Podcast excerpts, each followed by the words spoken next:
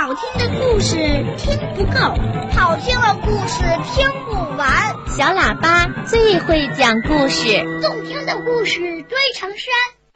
小喇叭好听的不得了。爸爸讲故事时间，在今晚的小喇叭抱抱熊故事时间里，正晶姐姐要给小朋友讲一个温暖有爱的童话故事《大狼托克打电话》。从来没有打过电话的大狼托克，他会给哪些朋友打电话呢？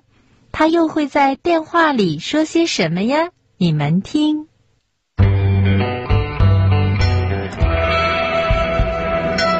大狼托克有了一部漂亮的红色电话，这是很得意的事情。可是，托克家的电话安装了好久了。也没有人打过。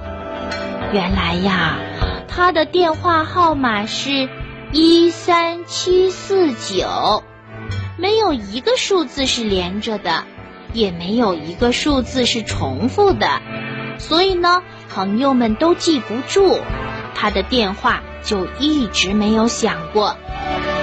不过，这并不妨碍托克使用这个电话。他说。别人不给我打电话，我就给别人打电话。托克查了查电话号码本，哎，这是多么有趣的电话号码本呀！上面是这样写的：熊七七八八八，鸟二二八二二，小雪。五六六六五，榕树，二三二三二。哦，原来植物也有电话呀。嗯，他们把电话安装在哪里呢？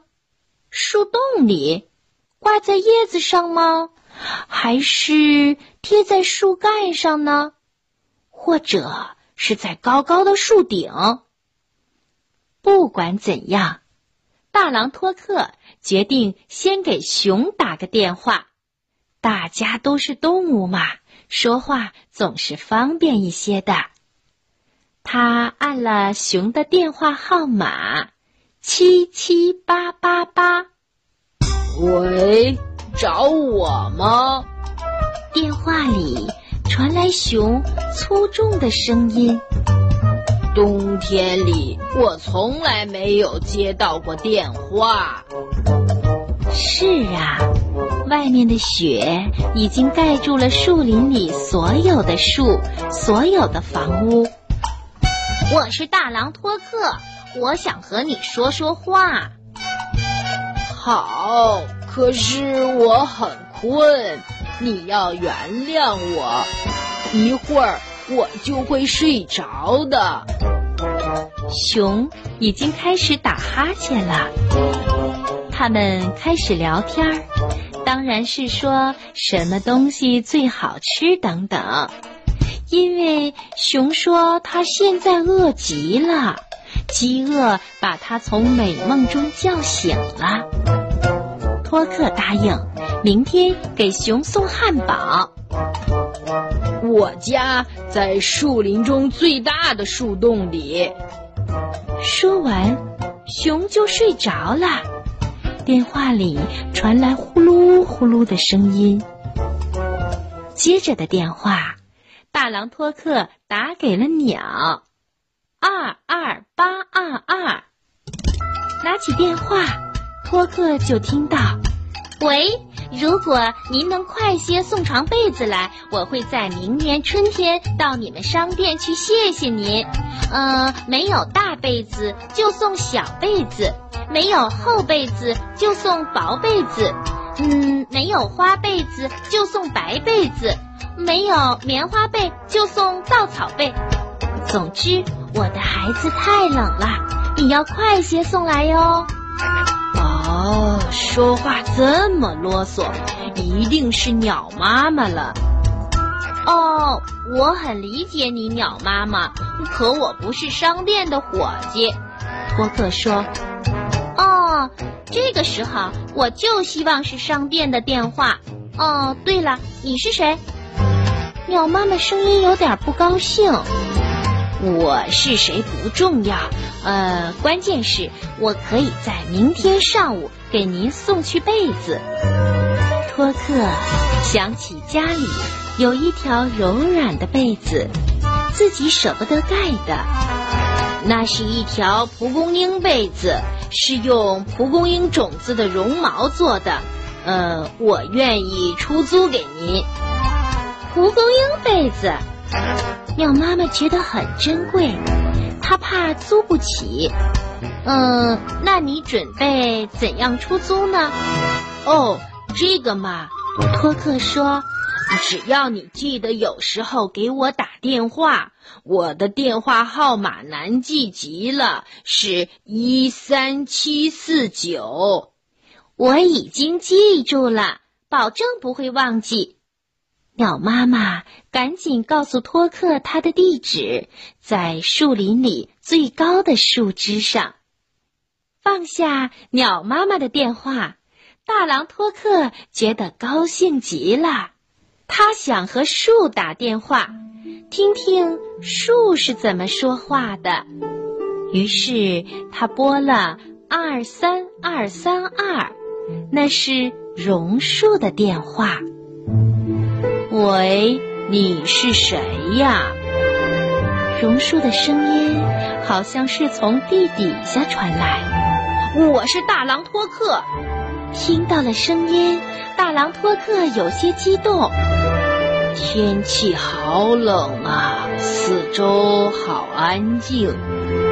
榕树说：“你能到我身边来陪我说说话吗？”哦，好的。我明天去，大狼答应了。那呃，怎么找您呢？我是树林里唯一的榕树。榕树回答说。最后啊，托克决定给小雪打电话，五六六六五。喂，我不认识你，可我还是要给你打电话。你不会怪我吧？大狼猜小雪是个女孩子，和女孩子说话要温柔些。不会，我只是一个有着胡萝卜鼻子的雪人儿，能够认识你真的很高兴。哎呀，雪人儿也有电话呀！托克吃惊地说：“是的。”我有一部雪电话，可是我最想要的是滑板，这样我就可以在雪地上滑动了，到处走走，真是太好了。托克决定明天给小雪送滑板。我住在冰冻的河面上，小雪说：“哦。”托克想起来了。树林里只有一条小河会结冰。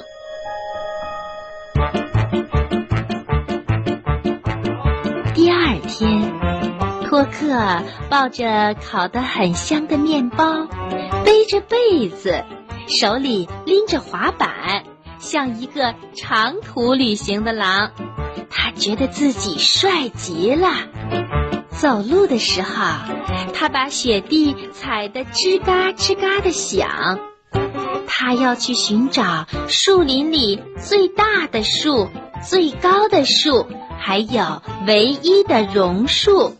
最后去看小雪。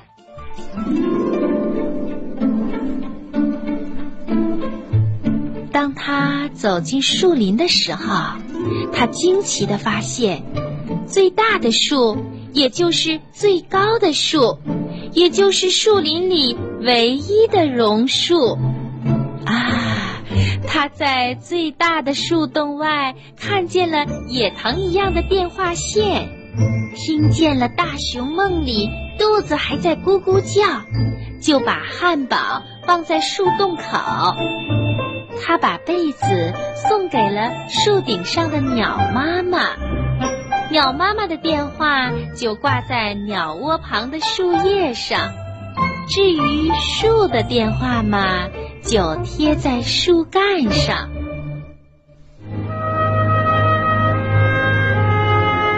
因为有了滑板，小雪从河面上一直滑到了树底下。